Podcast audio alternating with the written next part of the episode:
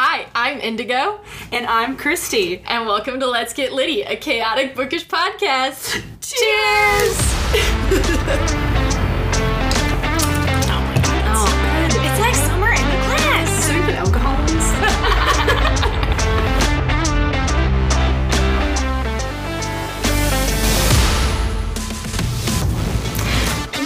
boarding LGL Air Flight 004.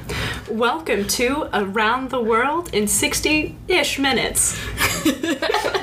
all right, welcome back, dear listeners. Um, thank you for so much love on all of our other episodes. We've got three more if you're just now discovering us. Um, but thank you so much for the love. Um, and we are back today with an adventure. We are so excited. Um, today, we are going to take you guys on a world tour of uh, some of our favorite international books. So we will be traveling across um, the world today, featuring some different locations. Um, not all of them. We have so many other books, so I think We do. we'll be doing a series here. Um, Keep an eye out for this recurring segment. Literally. Uh, but we have wonderful, wonderful books we're super excited to talk about today. Um, and so, for our first descent into um, our first stop, we're going to go to Nigeria.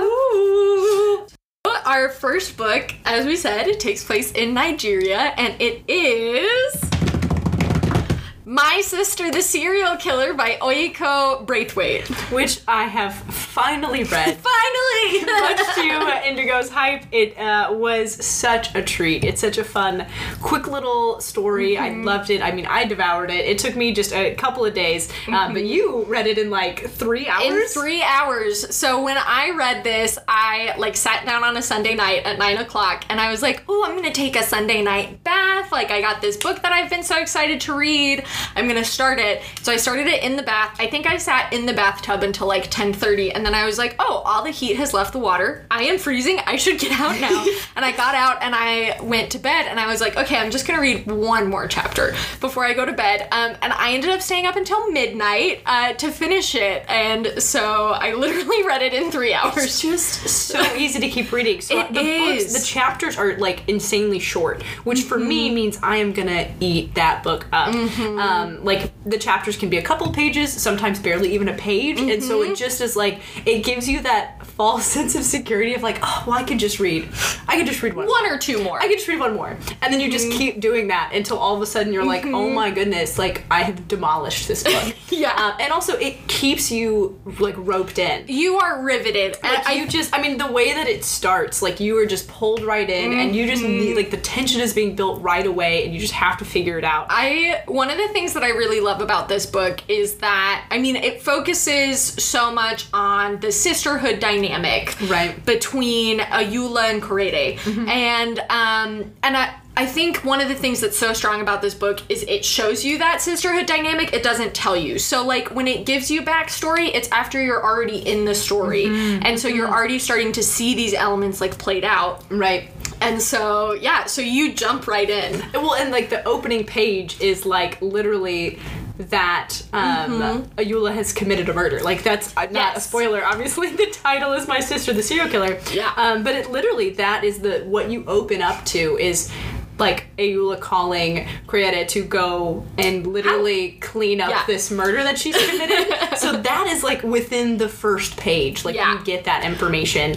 Um, and again, shocker, this book is about her sister who is a serial killer. Yeah. Um, and navigating that. And so, and I agree with you completely that what makes this book so special is it has this kind of dark humor to it of like this sister being a serial killer and navigating that family dynamic of, oh my gosh, my sister is a serial killer. But on top of that, that true like sisterhood bond Yes. of sister and family over anything. Um, and that's such a really powerful thing to be illustrated through this very darkly this funny like situation. Yeah. So obviously we're super excited to talk about this one. Um, before we get too much further into it, a quick like synopsis, like plot of it. Um, so yeah, realized after I started talking about like, oh my god, this book is so good. We're gonna Wait, tell you you don't know what it's it. talking about. um, so the book follows Korede, who is the older sister. It's uh, her her, her sister Ayoola, and their mom. Um, and Korede is a nurse, uh, and her sister is like the golden child. So like one of the things I loved is like the golden child black sheep dynamic in this family.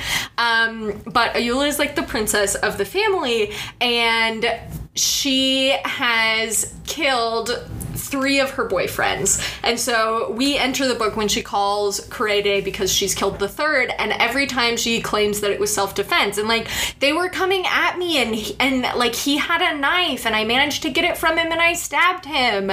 And you have to help me clean it up. And so uh, she calls Ayoola after the third one, and Ayoola's like, okay, I'll help you, like you're my sister or whatever. Like I believe you.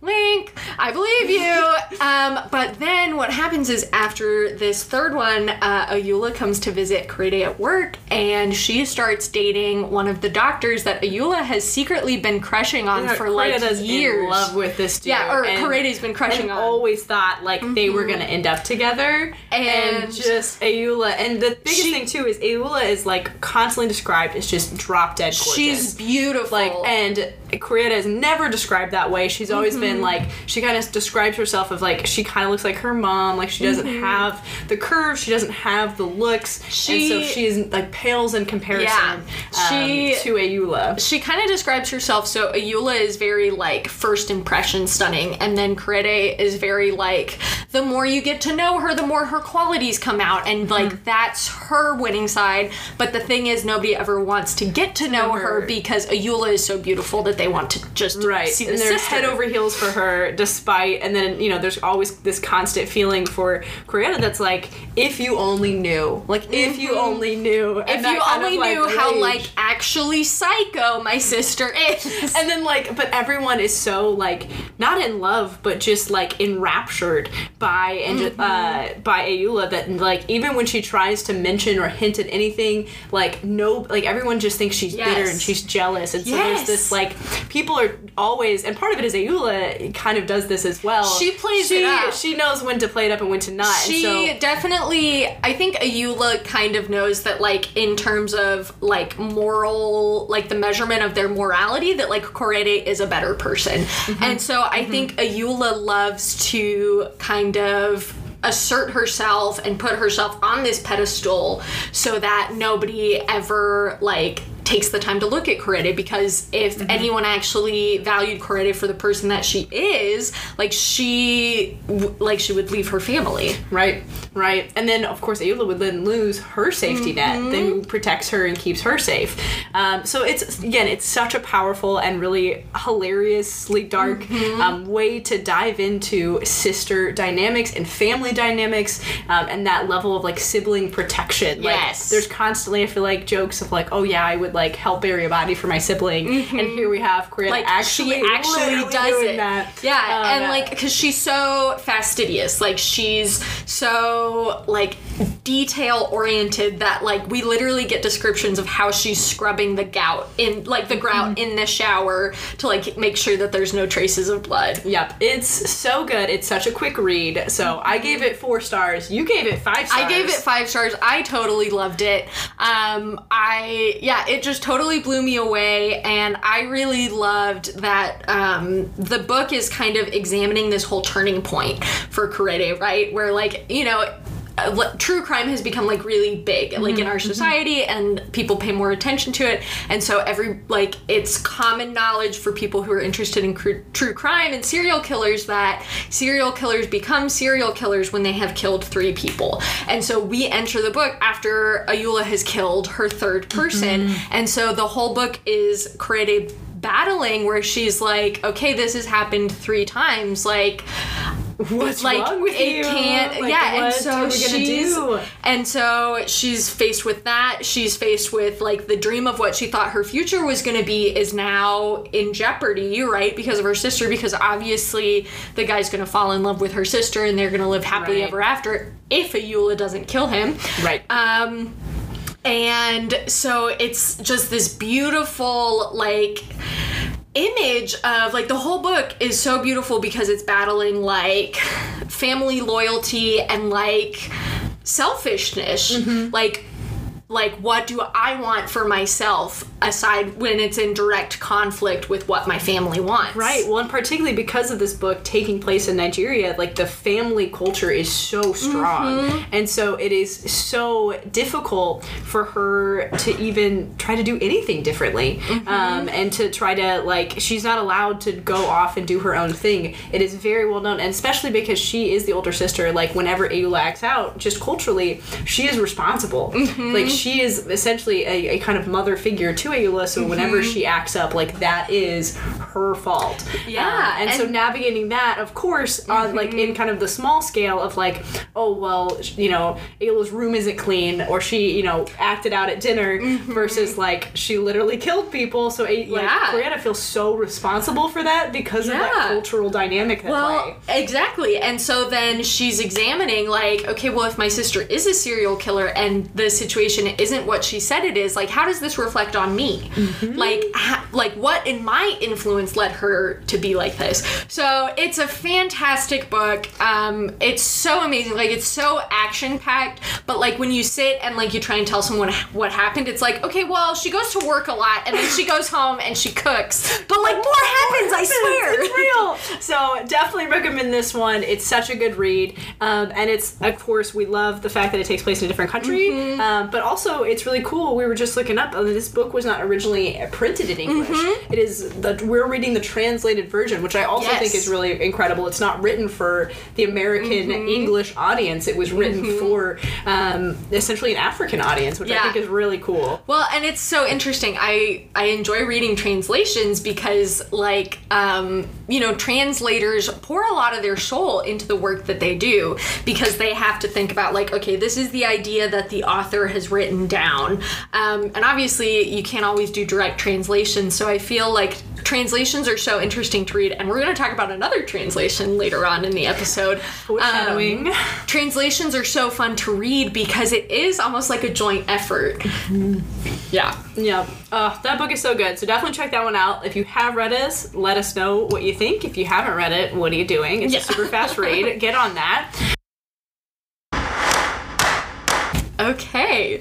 Um, so we hope you've enjoyed your visit, your first vis- visit uh, to Nigeria. We will now be departing, uh, so please make sure that your seat backs and tray tables are in the upright and locked position as we get to our cruising altitude. And Indigo, where are we headed next? So, our next stop on our trip around the world is Italy. so, I am so excited uh, to talk about um, a book that Kristy has not read yet. This is kind of my pitch to move it up the TBR. It's sitting on my shelf literally right now. I literally lent her my copy the last time we recorded. I was like, I, I think I was a drink and a half in, and I was like, Kristy, take it, Take it, take it. and I'm so excited about it because you've you've hyped it up. Yeah. I cannot wait Yeah, to yeah, hear more right now. So the next book is The Star-Crossed Sisters of Tuscany by Lori Nelson Spielman. Um, I loved this book. It was so good. Um, so the synopsis of this book is that there is this huge, expansive Italian American family in New York. Um, and we are following the second daughter of like the current generation. And in this family, there is believed to be a curse uh, that all second daughter Fontana girls will never find love. And how it has played out in this is it's so interesting that we talked about my sister the serial killer before this. Um, how it plays out in this is every first daughter is the golden child and every second daughter is the black sheep. And so all of the focus is always on the first daughter because that's going to be the one who gets married, who continues the family line. Um, and so what happens, so the second daughter, Amelia, um, has an estranged aunt named Poppy, who is her grandmother's younger sister. So Poppy is the second daughter of the previous generation. Um, and then we also have Amelia's cousin, Lucy, who is another second daughter. Um, and that one is so interesting because her mother married into the family. And so her mother was like, oh, no, no, no, no, I'm not going to let this stand. Um, and so what is so cool about this book is we've got Amelia, who is like, the definition of a wallflower. Like she doesn't stand out. She does everything her family tells her to do. My favorite thing is they describe her, she literally has had the same glasses for 10 years and she just gets new lenses put in. They don't make the frames anymore. They're not attractive. Um, but her thing is like she doesn't care about her looks because like she's never gonna find love, right? And so she's like, oh, but look, like you can't break them. They bend all these ways. So she's got these ugly glasses that she refuses to upgrade. Like she's got like a signature low ponytail and like it's not cute. And like founding fathers look. Yeah, Okay, founding fathers okay. look like she doesn't own a bra that's not a sports bra. Like that's it. And so she works in the bakery, and it's so, you know, one of these first scenes that we get is um, she's in the bakery with uh, her cousin Camilla, who is the first daughter. So she's Lucy's older sister. Um, and they're in the bakery, and this like Wall Street businessman comes in and he gets a box of cannolis for a meeting. And he's like, My team loves your cannolis so much. Like, can I meet the baker? And Amelia is the baker. And so she's like, Oh my gosh. And she's like, you know, dusting flour off her hands and she's going to walk out the door. And her grandma stops her at the door and sends Camilla out to oh. meet this handsome Wall Street banker and like flirt with him because they don't want to they don't want to waste him on a second Right. dollar on a second daughter. Yeah. And so uh yeah. So then what happens is she hears from Poppy. Um, and Poppy is coming up on her 80th birthday. And when she was younger, she fell madly in love and she told the guy, like, meet me on the steps of this cathedral on my 80th birthday um so we can get married.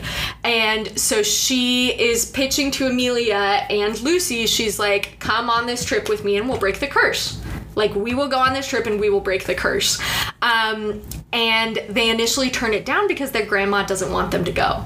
The grandma does not talk to the aunt like at all. Um and she's like no you can't go. And uh um, amelia's best friend who's named matt who's like madly in love with her. And she's like oh whatever like it's we're just friends. Um her best friend Matt is like, you have to go. You've always wanted to go to Italy. Like, you want to be a writer. Like, you need to go have these experiences. Like, you need to go do this.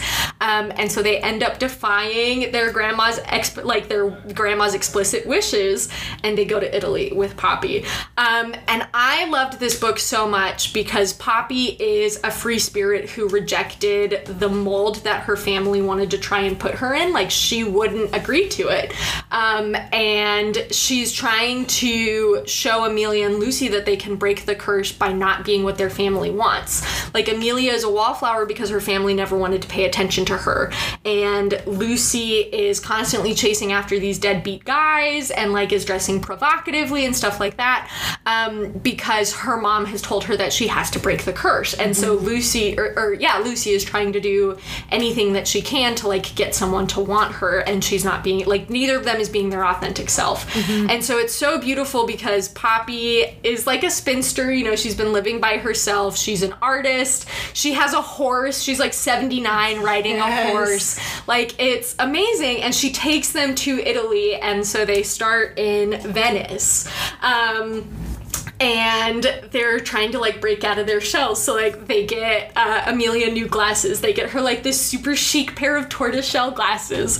Um, and poppy takes them on a tour of italy of all of her favorite places. Um, and they meet some amazing people and like they're figuring out who they are. And they well i'm not to spoil it. They get to the final destination. Um, which like the journey there is just so beautiful. Um, and it's so wonderful because we get to see these people like these incredible characters like coming to terms with the parts of themselves that they haven't addressed that they haven't wanted to face um, and forming these incredible relationships. And it's so interesting like it was so touching because it's found family within an existing family. Mm. Like because mm-hmm. this is another story where like the family traditions and mm. like the family lines are so ingrained Right. because of tradition. Right. um and so then we see these members that were like always expected to obey, like nobody takes them seriously, um, they start to reject that and they start to like find their own place. Um, it was so amazing. And one of the things that I love is like the way that she wrote the scenes was so beautiful.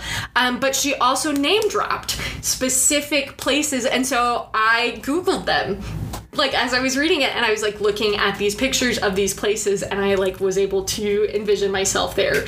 It was so so so so wonderful. I loved it so much. I know. I was like, well, and I feel like it wasn't one you expected to love. It was. Like I don't feel like it was really on your radar, or not one that you were like, oh my gosh, I'm, I know I'm gonna love this. Like I feel like Mm-hmm. this one just came out like, and basically like punched you in the face with how much you loved it. Yes, absolutely. It was one I picked from Book of the Month because I read like the little Book of the Month synopsis, and I was like, "Ooh, like it's it's a multi generation. Like they're going on a world trip to like break a curse. Like, yeah, this sounds interesting." But then it ended up being like so much more than that. Um, and what's really gratifying is like the book doesn't end at the final destination in Italy. Like we see them go back to New York, and we see her like try to interact with her family now that she knows like the dynamics and like she tells them that it's not okay the way that they've been treating her and like she stands up for herself and it's so moving um yeah i loved it five star read for me it was so so so good I say honestly blew me away and why I was like, oh my gosh, I have to read this was because it was not a book that you knew that you were gonna love. Like I feel like some books like you just know. Mm-hmm. Yes. Like you you know the premise, you know the author, you know whatever, and you're like, You know is gonna you're be gonna good. love it, yeah. But this one I feel like came out of left field for you. And that to me was like what the deal sealer was. Is like, "Mwah, put it on my TBR, and give me that copy, I will be reading it. Mm-hmm. yes absolutely it yeah i I thought I would like it. I didn't think that I would love it. Like I couldn't put it down. I was constantly reading it. Um, I was like yabbering to Jordan about it. I was like, "Oh my god, Jordan, babe, let me tell you what's going on in the book. You gotta know what's going on in the book." It sounds like it's perfect, especially if it gives me like the summertime vibes. Yes. And I feel like it's perfect for this like Oh summer vacay that I can't Yes. afford to go on type of energy, and I will let me live vicariously through that. Absolutely, absolutely. It's yeah, the summertime vibes in it are mwah, mwah, impeccable, impeccable. Incredible. okay, I am here with a very special guest, the one, the only, Jordan. Thank you, thank you. So, Jordan, you made for us today a couple of delectable drinks. Do you want to tell us about them? Stunning. So good. Yeah, absolutely. I took a little extra time today. Um, I whipped up uh, a couple cocktails based on the books that you two had mutually read this episode. Uh, so um, the Chestnut Man. Yeah, the Chestnut Man, um, which was uh, kind of difficult because I was going to try and find a chestnut syrup, but it's not really in season because it's the middle of summer. So um, I just went for kind of some sort of chocolate truffle esque, um, nutty, chocolatey cocktail. I went with a pecan praline whiskey, um, mixed in a couple kinds of amaretto, some Torani chocolate syrup, uh, some heavy cream, stirred that in, and then uh, whipped up some of the heavy cream and uh, drizzled it with some more of the chocolate syrup. So I'm gonna jump in right there because he makes it sound super like low key, like, oh yeah, I just whipped this up. no, no, no, folks, folks, he homemade whipped cream for this. That's what he did. Doing the most, and we appreciate you. Yeah, but basically it tastes like a chocolate milkshake. it's delicious, and I'm honestly a little amazed at the amount of alcohol that you listed is going into this because you can't taste it. like you can't taste it at all. All right, uh, then I've got the challenge of coming up with a Nigerian cocktail for uh, my sister is a serial killer. Mm-hmm. Okay, and uh, I looked it up, and apparently the uh, national cocktail is something called the Chapman, but it's uh, typically a non-alcoholic cocktail that's meant as a summer sangria sort of drink. Um, that's literally just you know uh, orange soda. It said Fanta on the recipe uh, with some lemon lime soda. I assume Sprite or Seven Up. um, with some grenadine. You can also use. Um, I used uh, Luxardo cherries and the juice in it because it gives it a little more of that natural uh, sour cherry flavor rather than the grenadine. A little je ne sais quoi. Yeah, well, I mean, grenadine is technically not cherry; it's pomegranate. So, uh,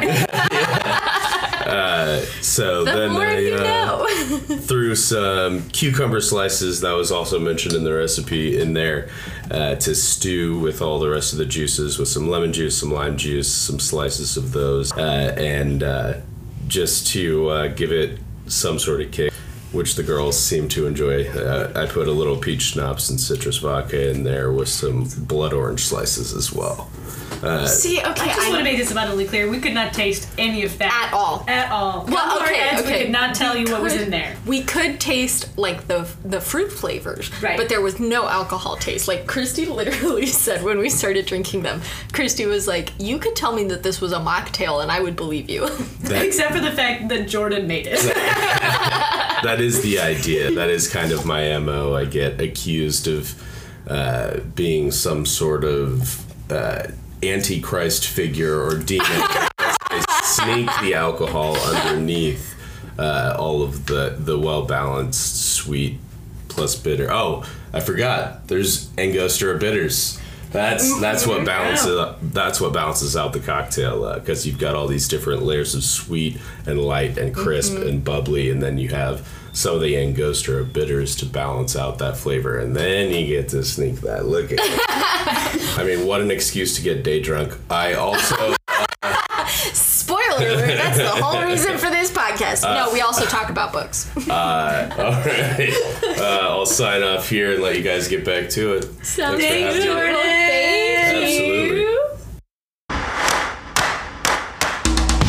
Now beginning uh, our descent into our next location, which is the beautiful country of Denmark, for something a little spooky and a little thrillery, um, for a book that we both love passionately. It is to date my all-time favorite thriller novel. I compare every thriller I read. It has really set the bar insanely high. It really is. Um, we're both obsessed with this book. Indigo read it 1st Mm-hmm. and then she, I was like, I have to read it, and I read it a couple months later. Mm-hmm. It's a five star read from both of us. from both of us, which is a big deal. That doesn't often happen. It doesn't often happen. And it is none other than the Chestnut Man. Woo! Indigo, tell us about the Chestnut Man. So, The Chestnut Man is a Scandinavian thriller written by Soren Sveistrup, um, and it follows uh, a detective named Naia um, who is actively trying to get out of like field police work. She's trying to get into um, cyber police Right. investigation because she's a single mom um, and her detective hours don't really lend themselves to being a single mom. And so we are following her on her last case, which is of a serial killer um, who calls, who leaves his calling card, which is a chestnut man, which is a uh, a doll that they make in Denmark that is made out of two chestnuts and matchsticks. So you use a bigger chestnut for the body and a little chestnut for the head, and then little matchstick arms and legs. Um, and he leaves one of these at each of the scene, and he starts with the first killing um, by cutting off the victims. They're, all the victims are women. He cuts off the first victim's hand. and The next one, he cuts off both her hands. At the next one, he cuts off both her hands and one of her feet, and they realize that he's making chestnut men out of them, basically. Um, and what is really wild, what sends this book into a complete tailspin, is on this first chestnut man, they find the fingerprint of Kristine Hartung, who is the daughter of one of the ministers in the the Denmark government. Um, and the daughter was kidnapped and murdered a year before. Mm-hmm. And so it kind of essentially you have two cases that you're basically navigating. You're navigating essentially the reopening of this other case. Um, that was solved. There was, a convicted. right that they put someone away Yeah. for it, and so it reopens all of those wounds. And so, of course, because it was a politician's daughter, she's a young girl. It was also a national news story. Um, so it just really reopens a lot of those wounds on Mm-hmm. Which- Mm-hmm. top of the wounds from these new victims. Yes. And so you have this two. You've got kind of the the sensationalized piece, which is the fact Mm-hmm. that there is that um, fingerprint, but also then the real work of like who is doing this, and also Mm-hmm. Yes. why do that? Is this a happenstance? And like, is this? It's just it's so oh, it's amazing um, because while they're working this active investigation, trying to figure out, you know, once the second killing happens and they realize that they're dealing with a potential serial situation, how do we stop this from happening again? How do we, what is the link that's connecting them? So they're working this active case, but then they're also trying to figure out in the background how is Kristine tied into this? But it's a very delicate situation, right? Because the case is closed and the family is just starting to move out of active grief. Like they're just starting to get back into their lives. And so they're having to tread very carefully because they can't investigate that portion of it the way that they normally would because mm-hmm. like it's already been covered but clearly and the police and like the police chief of this uh, department they don't want him to touch this family. They're like leave them alone. They've been Mm-hmm. through enough um, but of course like they have questions which ultimately Mm-hmm. ends up to being this like false hope that this daughter that Yes. their daughter is alive Yes. and so like Oh. again navigating that dynamic um, and trying to like frantically put the pieces Mm-hmm. together um, and there's just so many like twists and turns like you can't trust anyone Yes. in this book and i just love i love a good like twist ending and this absolutely delivers seamlessly oh like, my god it it's gorgeous blows you away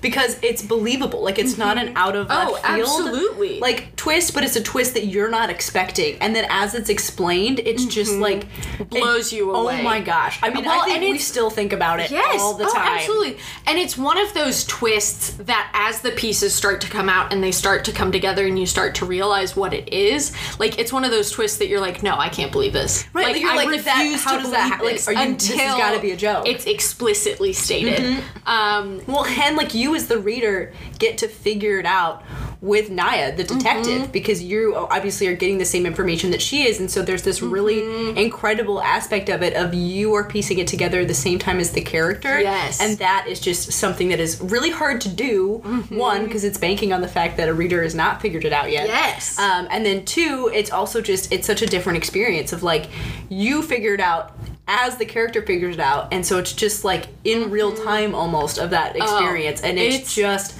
oh, it's so good. It's, so gorgeous. good. Well, and one of the things that I love about this is so there's a lot of politics at play, right? Mm-hmm. But Naia is partnered up with an Interpol agent who is basically like sunlighting in Copenhagen, right? Because he ran into some problems in France and nobody wants to deal with him. And so Nylander, the chief, is like, Well, Naia, you're on your way out. So if you babysit him, I will give you your recommendation. Um, and so he doesn't want to play by the rules. Mark um, is an Interpol agent, and so he goes all over the world. Uh, and he doesn't care about the politics. He wasn't there a year ago as the entire police force was working on this case, and as there was all of the fallout, like he wasn't there. And so he keeps pushing and prodding. And so there's this like gorgeous, gorgeous cut it with a knife tension that starts to build between Naia and Mark. And then Naia slowly gets on his side. But then between all of the rest of the police force and Mark, especially the two detectives that solved the Kristine Hartung case, um, it's so, so, so well done. Like, It's it's really good. literally It's everything just so about this book is like seamless it's so incredible and um, the book i think is set in like october right, very fall, very spooky, very spooky Mm-hmm. um, and i think we would be remiss if we did not talk about the netflix adaptation Yes, there's a Netflix adaptation. and listen this is going to be rare don't get used to hearing this from us flawless it is an incredible it adaptation It is a- so well done. Like literally everything is spot on. It's pretty much is by the book. it literally they is incredible. Well, and I loved it because like the like the infrastructure is different in Denmark. And so reading the book trying to like imagine what they mean when they're talking about these apartments like living in Topeka, Kansas is going to look very different than living Right. in the capital city of Denmark. Um, and so getting to see these shots of the place that you know Soren was writing about like how he meant it to look like was mm-hmm. incredible. It was Yeah, it was so so similar to how I pictured them. I was just like, this is so spot on. And it also like watching it on the screen, I there were like things that were that like brought heightened attention. Like I had more attention to them in the show than I did in the book. Mm-hmm. Like in the book I kind of glossed over them because I just wanted to get back to the mystery, Right. but one of the things that I think the show does really well is it doesn't let you look away from how Naia is destroying her personal relationships being in this job. Right. And it's so hard because she wants to get out of this job so that she can have these personal relationships, Mm-hmm. but she can't stop destroying them by being in this job. Right, and it's and you have to choose. Like we really get to see both in the book, but especially in the show, um, Naia essentially having to choose between solving this case and stopping this murderer. Or a relationship with her daughter. And that's such an incredible, like, it's such a hard spot to be in. So, not only are you, like, in this thriller, like, trying to solve this case, you're also, like, it's this perfect inclusion of the family drama side of things, this absolute mess that she's in trying to navigate how do i solve mm-hmm. this like crisis that absolutely has to be solved? Like i am the one that is going to stop these killings. They keep mm-hmm. coming. Or do i go to my daughter's play? Am i able to show up to conferences? Like all of those aspects that are so mm-hmm. important to her daughter um, but Yeah. not the world. And then you have this thing that is case is so important to the world but, but not to her daughter. And it's just ugh. And I So really love that it's examining like how can she be a working single mother without shaming her for being a working single mother. Yep, it is. It is so good. It is a five star read. Mm-hmm. Absolutely worth your trip to Denmark by reading this story. It's well done. If you are even remotely into thrillers or that kind of type of thriller drama, It's you have to read it. It is like the baseline that I now base every other thriller on because it's just so good. It's, just so good. So incredible. Um, yeah, I'm gonna stop myself from talking about it because I think I will spoil it if I keep so talking. don't spoil it because again, the twist ending It's is so good. it's so you good. will literally, literally, you will not see it coming. I would like, I would pay someone money if they told me that they saw the twist coming. You heard it here first. If you can guess, if you have not read The Chestnut Man yet and you are about to read it, and you can let us know, DM us on Instagram if you know the killer, like your guesses is who it is, and if Yes. you get it right, then Indigo will Venmo you money. I will pay you money. It won't be a lot of money, but it will be money. Be maybe a dollar, Maybe but a nonetheless, you will still get something. So if you are about to read The Chestnut Man, DM us your guesses as to who the killer is, uh, and if you are correct, you may get a dollar or something. You may know. be entitled to financial compensation. Well, that wraps up our Denmark portion. we are now taking off. And Kristy, would you like to tell us where we are landing next? Yes, we are going to begin our descent uh, into China, um, but not modern day China. We'll be going back in time just a little bit. We're going to go to be. I didn't I didn't realize that our plane was also a TARDIS. It is. It actually can travel through time and space. it is Um, bigger on the inside. On the inside. um, so we are actually headed back to China in 1937 for uh, my book, The Library of Legends by Janie Chang. Um, this is one of the books I read early in my Goodreads days, um, so I gave it a five stars. Um, I apparently need to reread it because I'm worried that that was early in my days and I wasn't hardened by my uh, uh, rating system, as Indigo pointed out. So I She hadn't read enough books to be cynical yet. Right, and now I am pretty I'm pretty stingy with those five star reads, so I'd have to see, but I did really enjoy this book. And so it is a very magical read. And so essentially what this book is about is it's China 1937. Um, essentially the Japanese begin to bomb China essentially across the country, but specifically it focuses on the city of Nanking. Um, and we have our main character, 19 year old Hu Lian, uh, and her classmates are at the university in that town. And basically, they are tasked to survive. Um, and so, essentially, her classmates, her faculty, everybody, they begin this 1,000 mile walk to get to the safe Western provinces. Um, and so they have to take essentially anything and everything that they can from the university there to protect it because everything is about to be bombed. Um, and so they begin the journey, and you know, at first it kind of seems like this really fun, cool little class trip. Like they're going on this adventure. So fun, so quirky. Nobody really understands. They're like 19. Nobody really understands what's happening. Um, and what's interesting about um, our main character is so she actually comes from like the lower class of the family, but a lot of university students come from the wealthy and upper class. So a lot of people they know where their families are. Their families are safe. They're able to communicate. Um, they're able to afford to do like write letters and send stuff and do all these things. Um, and her family cannot. She has no idea where they are. So every time they get to a new city, she's frantically checking like refugee camps and trying to figure out is her family alive? Are they safe? She has no idea. Everything seems okay as they're chilling um, in this kind of caravan across uh, the country, but then one of the students ends up dead.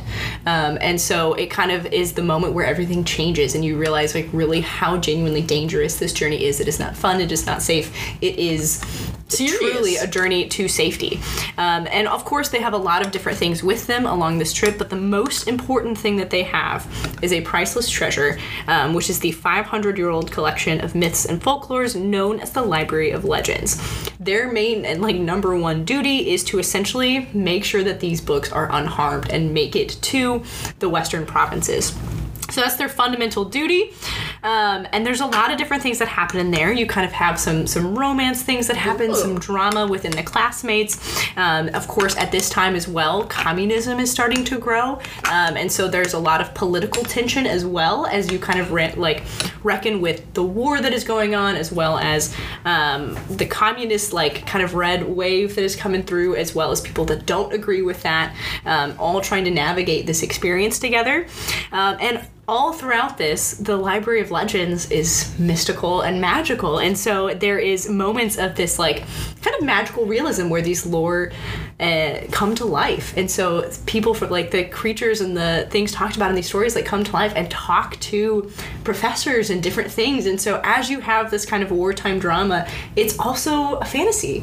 And there's Wow. also these different elements there. And so it is just a really really cool thing. Um, and it's like there's a lot of really dynamic characters. There's a lot of really interesting um, relationships between them. Um, and then on top of that there's these like you know folklore creatures that are real and are engaging with these students in ways that they don't even know. Um, but there is only one professor that can like see and so it's super interesting because they Wow. can't see um, the the creatures like in the folklore and the different things that are happening, but some can. Um, and so it's just it's a, such a fascinating story, um, and it's just a time that is so turbulent. So on like there's so many different things that these students and the characters have to be worried about. So you're worried about it as they're making this trek, trying to find safety, trying to protect these books, um, while also navigating being college students, but also being in different classes and also navigating wartime and what that really means. Um, so I really, really enjoyed it. There's so many different elements to the story that I loved. Um, and so for me, again, I gave it five stars. I don't know if I'd give it five stars again now, um, but I definitely loved it. It's at least a four star read. Um, so that was my. Um, last little international story I wanted to feature, but I really, really enjoyed it. So I know you have it sitting on your shelf. I definitely think it's worth a read because I would love to know Yeah. what you rate it, particularly after I rated it early on five stars. So I'm really curious to see which you would rate it. I'm well, I'm excited, and I'm currently going through a bit of a change in my rating scale. Where, yeah, you know, I I love to give books five stars. Like it's do. true. I You like do. when and there's I nothing wrong with that. there's nothing wrong with it. When I love a book, like I want to give it five stars. Um, but my godmother recently was telling me about her rating scale where like three stars, like, yeah, it was a good book. Four stars, yeah, I really enjoyed it. Five stars are the books that if a tornado was coming, those are the books she would take into the into the storm shelter. And I'm like, oh, okay. I like that because there are a lot of books that I've rated five stars because like I really enjoyed them and there was nothing that like I didn't like, you know? And so I'm like, yeah, I'll give this five stars. But then I have books like Greenwood and the Heart's Invisible Furies and the Seven and a Half Half Deaths of Evelyn Hardcastle, Right, that are, like top notch. top notch and Mm-hmm. i started feeling bad for these books that like are truly incredible that are rated five stars with other books that i didn't find anything i didn't like so Mm-hmm. i'm kind of readjusting my rating scale uh, we're seeing more four star more four and a half star books um, you're getting you're gonna get stingy with that I'm gonna five get star. stingy You're with the turning five stars. me. So I'm super interested to read Library of Legends. I also, I think I've said I love magical realism. You I and this one again. I mean, it's just it's so well done, and I just love like how the like legends and folklore like they tell stories around the fire, and Mm-hmm. you you can see the elements and, and themes of that play out in real life, Mm-hmm. and so it's just like that combination of that is really cool, and it's just such a fascinating time in history, and it's so interesting to learn their like their folklore and a little bit more about that Chinese culture um, is really really cool. Well, thank you guys for coming on our world tour. Uh, we'll reboard LGL Air Flight 004 um, and we'll touch down wherever you're located. so stay tuned. We're going to have a quick ad break um, and then we will be back to talk about our last now next. All right, thank you for traveling with LGL Skies. We've officially landed. We've got our bags from, um, you know, the checked baggage area, and we are home safe and sound, ready to talk about our last now next. We hope you had a pleasant flight with us and that you plan to journey with us again. say we had entirely too much fun on this segment. Yeah. um, but Indigo, I must know. Your last now next, and I know you are so amped to talk about your last. You're I literally am. stretching. I'm so literally ready. cracking my knuckles and stretching. I'm Listen, so excited. I feel like you're about to talk about a very controversial book. I am. And so, our dear listeners, after you hear her full review and her discussion of the, her last book, please let us We know wanna your hear- thoughts. we wanna let hear me your know if you have strong opinions either way or not a strong opinion. I would like to know why because I feel like this book is controversial. it is. and I want you dive right in. Tell us so all about it. I haven't mentioned her yet this episode, uh, but Letha and I did talk. Letha and I did talk about this a lot after I finished it because Letha read it and was like, "Oh my god, you have to read this book!" And so we were talking about it after because we both loved it, and so we were like hashing out like um, it's so interesting because it is really controversial, and the reasons that people hate it are the reasons that I love it. Um, so the book is Iron Widow by Xiran Jay Zhao. Um, and it is oh my god, I loved it so much. um, it's a it's a five star read for me. Like in my new rating scale, like five stars, I would give it ten stars. Like I would give this star I would give this book a thousand stars. Like I love this book.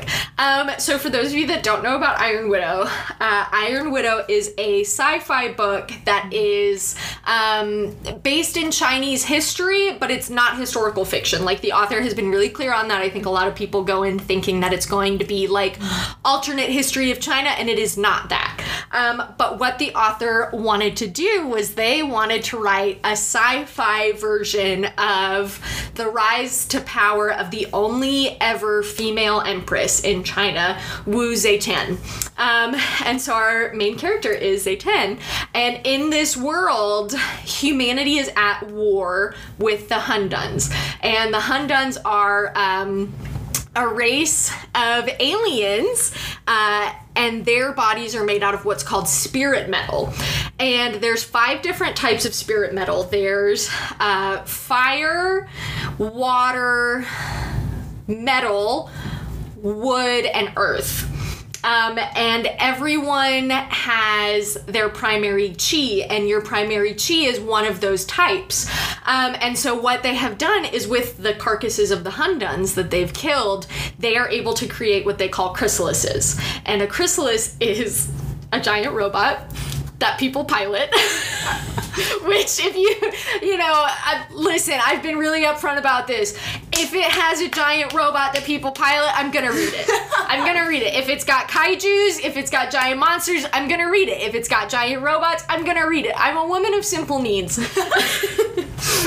and so, um, in this society, it's very rooted in Chinese tradition. Um, and so women are very much second class citizens. They're only viewed as being good for either being wives or being sold to the army to be concubine pilots.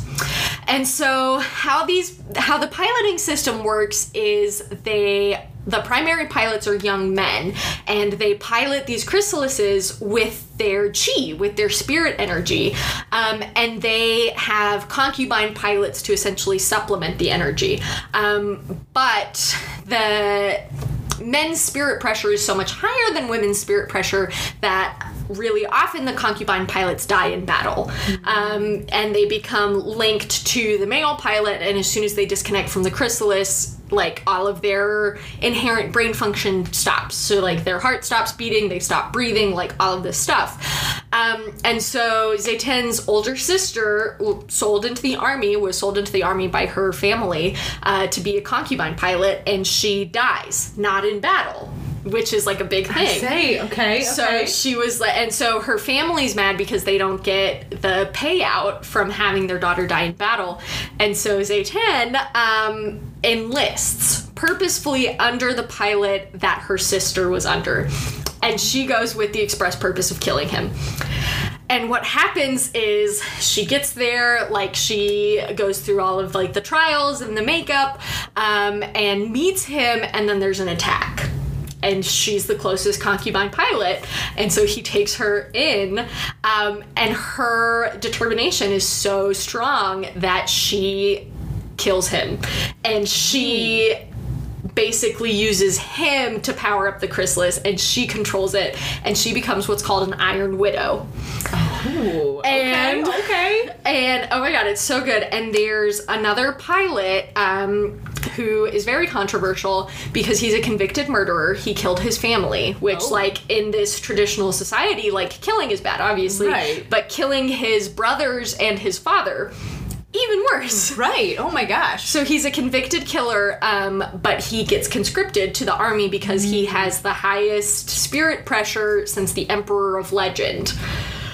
And Okay. but the problem is because his spirit pressure is so high, he kills every single concubine pilot that goes into the mm. mech with him. So they pair her up with him and they end up being a balanced match. Oh. And so it's this like raging, she is a rage monster, and I love it because she is like, well, why is it set up this way? Why are men in control, huh? Why are they making the decisions? And I think a lot of the problem, like why this book is so controversial, is it's touted as like a feminist book, and a lot of like um, current feminism is all about like, well, taking the high road and like being the better person, you know? Uh, and Zetian is not. She is not the better person. She's like, well, you suck and I'm gonna kill you. And I don't care. I don't care if you think that I suck. I don't care if you think that I'm awful. Like, I don't care. I didn't plan on living this long. So, um, so she's so angry, and it was like so gratifying to me as a person who constantly just has to like, I'm a, I'm a people pleaser, and so I'm constantly like swallowing my opinions. I'm constantly like never talking back. I'm always like, I feel like I'm always making myself smaller, and so it was so gratifying for me to read this book where she said, No, I'm not gonna make myself smaller. I'm gonna make myself bigger, and I'm gonna make you smaller. You don't get to tell me what size I'm gonna be. Like, I'm in control of this situation. Like, try me. Try me and see what happens. She's so incredible. She's so feisty. She's so fiery. Um, and one of the things that I really love about this book, you know, I've shared I'm bisexual. Um, this book has bisexual rep. Um, Nice. so good and it has a healthy example of a polyamorous relationship um, and so you know they set up a love triangle and there's even like some jokes about it in the book and then like they make it a true triangle and like there's this whole running gag about like well the triangle is the strongest shape um, and they have this poly relationship. Uh, and it's so interesting there's like a twist at the end um, I know a lot of people didn't like it because Uh, they felt like things weren't really explained, like the gender politics weren't really explained, and like the conflict with the Hunduns wasn't really explained. And so then, like, these big reveals that happen later on in the book, like, they didn't like it because they felt like the author didn't do the, the, the legwork. I loved it um, because I felt like it was really representative of the society that, that the author set up, right? Because, like, they're not going to question why they're at war with these aliens when, like, they feel like it's their right to be there and fight them Right. they're not going to question the gender politics of the society that they're in. And so I feel like we finally get a, a character who's questioning it. And she's like, Yeah, why is this happening? And she's like rebelling against it and then finds out why it's set up that way. Um, so I loved it. I literally cannot recommend it enough. I thought it was so good. I'm literally screaming. I know. Okay, I have a question about this mm-hmm. book specifically. So I saw this book on BookTok, and okay, with all of its controversies, mm-hmm. but I did see something, and I'm curious as to your thoughts on this. I've seen a lot of people describe this book as ADHD friendly.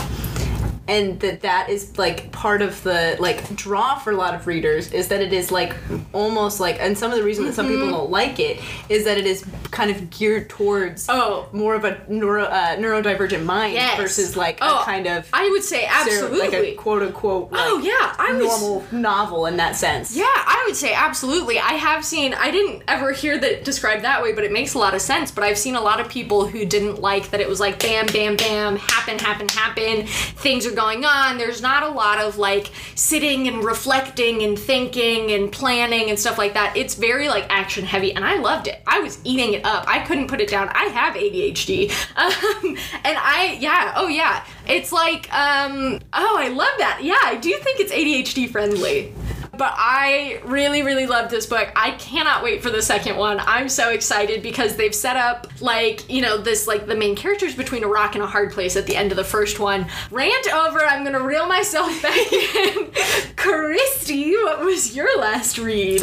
Um, so technically, my last read was My Sister the Serial Killer, but we have obviously already discussed this book. So I'm gonna jump back actually a bit further um, and talk about um, This Is How It Always Is by Laurie Frankel.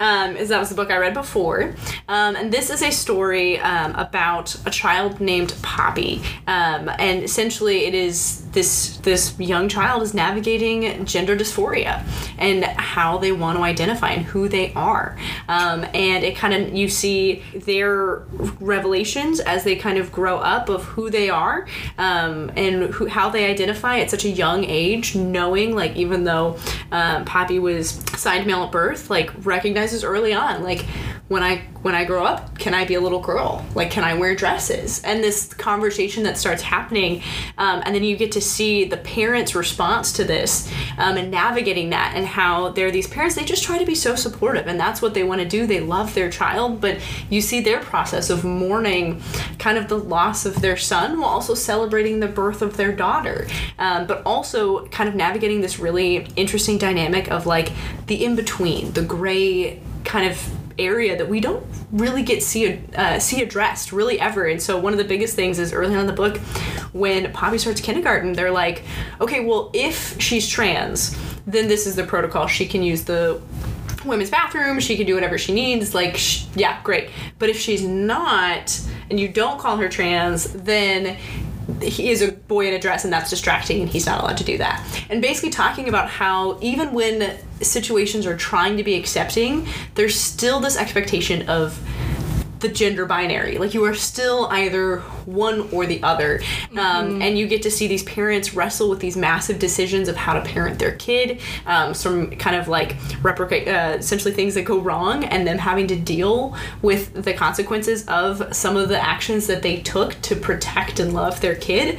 Um, you get to see other people's reactions other families reactions other student reactions. Um, in all sorts of different topics in this uh, book. And there is some criticism because it's not exactly a, a, a perfect representation. Of course, not every parent is willing to try and willing to love their kid through these transitions, like our the mom and dad and Rosie and Penn are. Um, and they're uh, so it's not a perfect, obviously, experience and not exactly accurate there, but it still I think is a great way. And I appreciate that it was kind of a very like contemporary drama book with that as part of it. So you, the heart of it is this story of a child figuring out who they are um, and navigating this gender dysphoria and figuring out who are they? Who do they identify as? I read it for my book club, and we had some really great conversations about how we treat children and how we mm-hmm. assign such rigid gender roles. Again, even when trying to be inclusive, like it's mm-hmm. okay if you're trans, but it's not okay if you don't know. Um, and how we even force kids to make decisions like that at young, mm-hmm. like young ages, just to get the care and the love that they need to to go through that experience. And what happens as you know people change and grow. Like what a child thinks may not be exactly who they turn out to be, and that is completely okay. But because we assign such a binary, even in the most inclusive of ways, Yeah. how does the like you know if and, and even in the story we see Poppy at one point decides he is Claude. He has been exposed and he goes back to being Claude and he is like well really he says he's no one um, because he's that devastated but Because he doesn't have that option to be in the in between. Right. And like it causes uh, obviously some issues between the parents because dad is like, no, she is still our poppy, but mom is like, well, but now he's our Claude.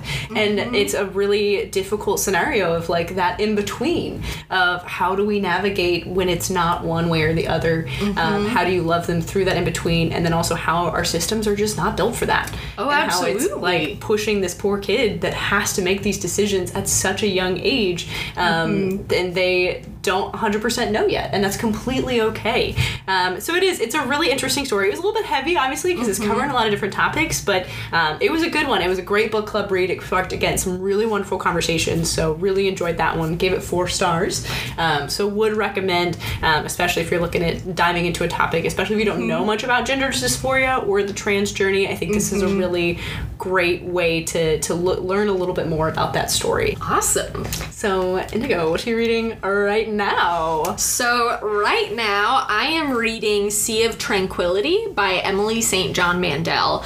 Um, and this is the third book that I've read by her. Uh, I'm a big fan of hers. I found her with her first, like, huge release, which was Station 11, um, which, fair warning, that is a pandemic book. Um, I know I have kind of been steering clear of pandemic books, not really the thing I want to read right now for escapism. Um, so have that on your radar if you decide to read that one. Uh, the last book that she came out with was The Glass Hotel. And Sea of Tranquility is kind of following that like weird experimental uh, dynamic and it is jumping through time. So it opens in like 1912 with a young man who has been essentially exiled from his like posh family in England uh, and he is sent to Canada and he has this like experience where he gets a vision into the future um, but it's a future that like he can't comprehend because it's 1912 and he's seeing like 200 years in the future Right. and so like it just doesn't comprehend and it kind of starts him on a path to madness um, and then we get I was really excited for this. We get a connection in like the 2010s back to the Glass Hotel. So we get a connection back. And so we see some of that element playing and they start to introduce this kind of like time travel. Um, and then we jump forward to uh, 20 or 2203 uh, where there's an author doing her Earth book tour because she lives on Colony 2 of the moon. And so we're like jumping through all these different times and they're all connected. Um, they're still it's still being set up right now, but they're all connected through this theme of like time travel and this vision of the future that Edwin had in 1912 and there's this like connection and this investigation that's going on. Um, it's really interesting. I haven't really found another author that writes quite like Emily St. John Mandel does, um, and I really like her style. So yeah, so I'm reading Sea of Tranquility. I'm very excited to see how it goes. Kristy, what are you reading right now? Um, you know, my perfect for summer read is the dark academia thriller, mystery thriller that I'm reading right now. Um, so I'm reading If We Were Villains by M.L. Rio. Um, listen, this book did not have me in the first half. Uh, I say first half, first 20 pages. Um, there yeah, were some you were things- you were texting me about it. You were like, I I, just- don't know if I can hang with this. because I was it was there were just things that like this book was published in 2017 and I just could not fathom that were in there. Um, and just like the like the way they were describing things i was just like what on earth is this author doing? And who approved this? And it disappears after the first 30 uh, pages. Like i haven't seen anything since. Um, but i do kind of want to warn you guys that first there's like three specific instances that were like abrasive. Like it took me out of the story immediately because i was like who says this? So the plot of the book is basically they're they're at this elite arts college. Um, and so our, it follows our main seven characters who are the are the actors uh, and they specialize in shakespeare specifically. And so they are your classic theater nerds. They talk in shakespeare lines all the time. Um, but there's a couple times like in the beginning so they're getting ready to do kind of auditions or different things and they there's this moment where the like acting teacher they say is like looking over each person like a slave trader is looking over things and i was like Oy. who says that? I was absolutely baffled by that. Yeah. there was like just it was so unnecessary and distract like it was just like mm-hmm. wh- who approved this? Like i was greatly disappointed in the author and then also the entire team that would like let mm-hmm. something like that because there was like there's no reason There's no need. there's no reason for that. There's a thousand other ways to describe it, and it says a lot that they chose that. But essentially, as they are going through, uh, it's their fourth year, their last year in this program, and so again, it's all arts kids. So it's this really small school. It's got all these really niche things, um, but they are doing a couple different Shakespeare's plays. So they're doing Macbeth, and they're doing um, Caesar. And so as they're in these roles, like the tension builds both on stage and off stage. And like as it's like the characters they're playing like affect who they are being in real life and there's a lot of like really kind of like the tension like you can cut it with a knife. It is building right now. man. Um and it's like they do some really cool things but there's like huge conflicts happening with like a couple there's seven of them but there's like the kind of your your dashing leading man his name is richard but he is richard is also very affectionately known as dick because he is the worst um, because he is not a very nice guy particularly this fourth year because he um, there's kind of moments where like he doesn't get the leading role. Like he's kind of been typecast to be. So that sparks some things and then there's some kind of relational drama between him and his girlfriend. His girlfriend's kind of interested in some other guy. Ooh. and so like this tension is just building and it's coming out on stage. They have to do these scenes together. Oh, no! so there's a scene in caesar where obviously uh, richard's playing caesar and he gets obviously stabbed. Spoiler alert if you haven't seen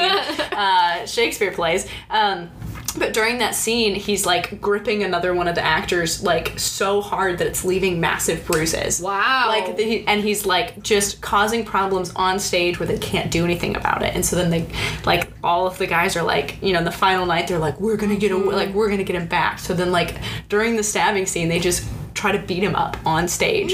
so like the tensions are so high, and then afterwards, like they do like a wrap party, like every true Oh, theater kid, and of course they're all drunk, and like tensions just are super high, it's super crazy, and a lot goes down that night. Um, but the biggest thing is like, and this is exactly where I left off, but like one of the characters ends up in the lake, and it appears that they are dead. Oh, but then at the last second of the chapter, that's exactly where I stopped. They like, you know. Oh no. So, I literally have goosebumps.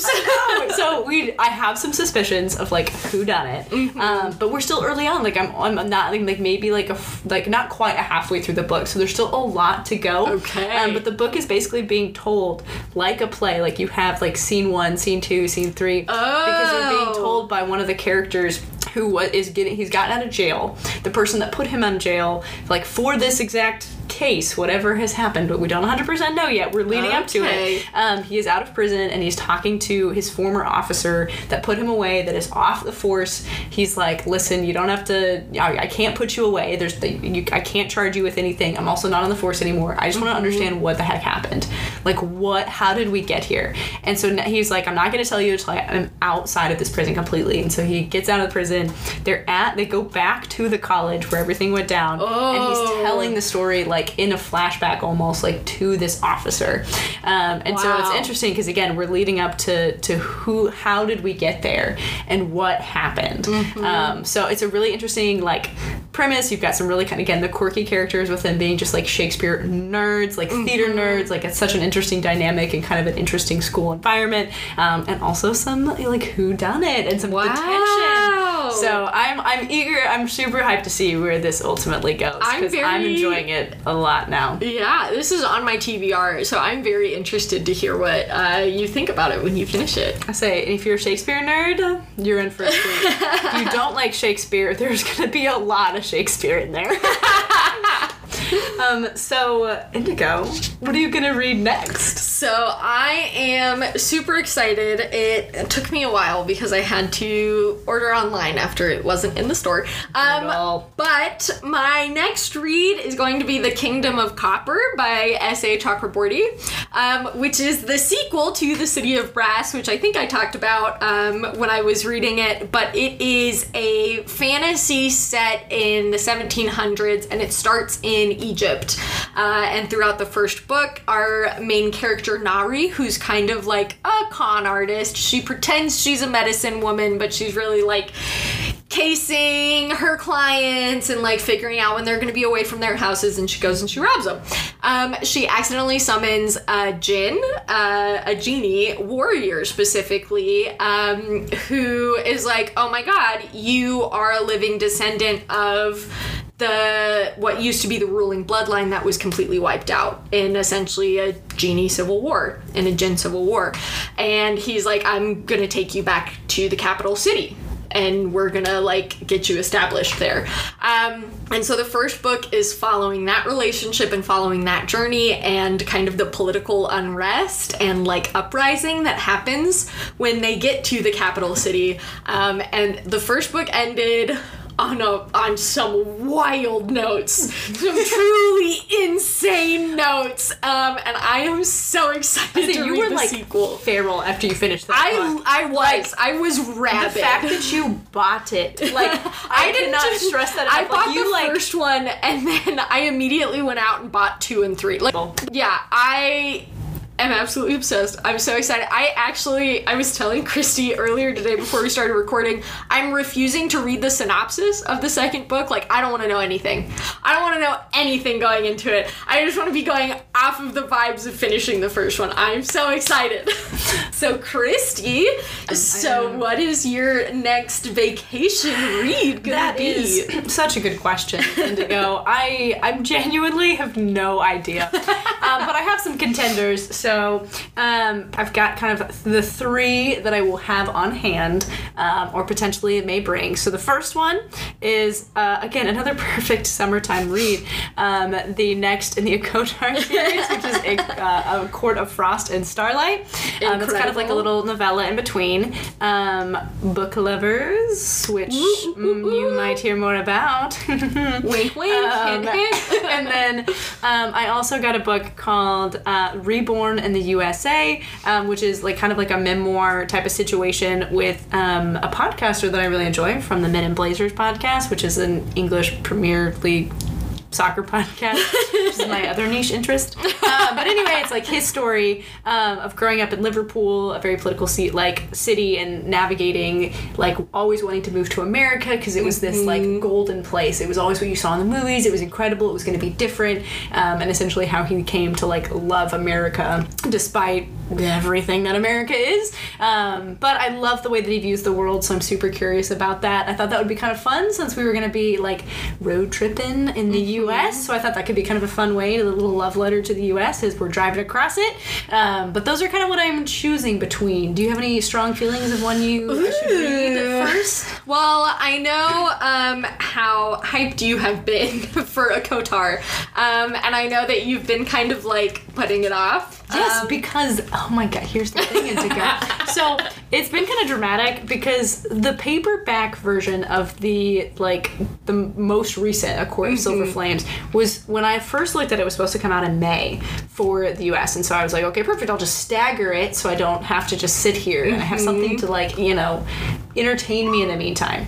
But then now it's been postponed to like September. oh no! And the only way you can get a paperback copy right now, like physically purchasing it, is if you get the British version. oh. and that is not the same size. Oh no. So if you Oh, get it, it doesn't fit with the other paperback. No, and some no, no, people no, have no, done that to kind of like get around the fact that it's not available in the U.S. yet. I don't like that. Right, and then it doesn't like it doesn't match. Like it doesn't. Okay. It does, that doesn't vibe. And so like here's their bookshelf of like it's all the same size. It's the pretty bright colors, but then one is like significantly smaller. Mm. Um, so therefore, and then of course, as my friend Reagan kindly pointed out, she was like, you could just borrow it from somebody, and I was like, that actually makes too much sense. Um, and it's a little novella too, so I think that'll be a good one. I- Yes. As I was telling Indigo earlier, I've been in a little bit of a reading slump. I've liked the books that I've read, Mm-hmm. but they've been slower paced. It hasn't been as energizing to read. Not as quite, Mm-hmm. not quite into the escapism. Uh, so I think a good, you know, a novella in a whole different fantasy world would, would do me some good. Right. Well, that wraps up this wonderful worldwide adventure that you got to experience with us today. Thank you so much for listening um, and for being a part of this journey with us. If you loved what you hear, please give us a five star rating. Give us a shout out. Um, that's a huge, huge help in us growing. So if you like what you hear, we would love to hear that. Um, I believe that is Serby. Serby says you should rate five stars or he will cry. So do it for Serby. And okay? you really don't want to make my baby puppy dog cry, do No, you? listen, he's so sad. In the He's so sad. Oh, there he there is. he is again. So make sure five stars for Serby, everybody. Um, but you also definitely give us a follow, so you can Mm-hmm. follow our podcast account on Instagram at Let's Get Litty Pod. And If you have worldwide books that you think we should read or talk about, if we've already read, um, please DM us and tell us what they are. We would love to hear what your worldwide your worldwide recs are. yes, so then we can do a part two. Whoop, whoop. And Indigo, where can they follow you? Yes. Read your massive Iron Widow review. yes, I know that you guys are all chomping at the bit to read my truly massive Iron Widow book review. Um, so you can follow my bookstagram at read.with.indi, and it's I N D I. All right, and for me, uh, you can uh, follow me at at Kristy Reads. That's K R I S T Y dot Reads. Um, and thank you so much for listening. Give us a shout, and if you can guess the Chestnut Man Killer, Indigo will give you a dollar. Absolutely. And as always, if you want a list of all of the books and now the fanfic that we have mentioned on the podcast, take a look at tinyurl.com slash mentioned books. And all the fun links and all this information will be in the bio if you can't remember it. And we will see you next time. Cheers!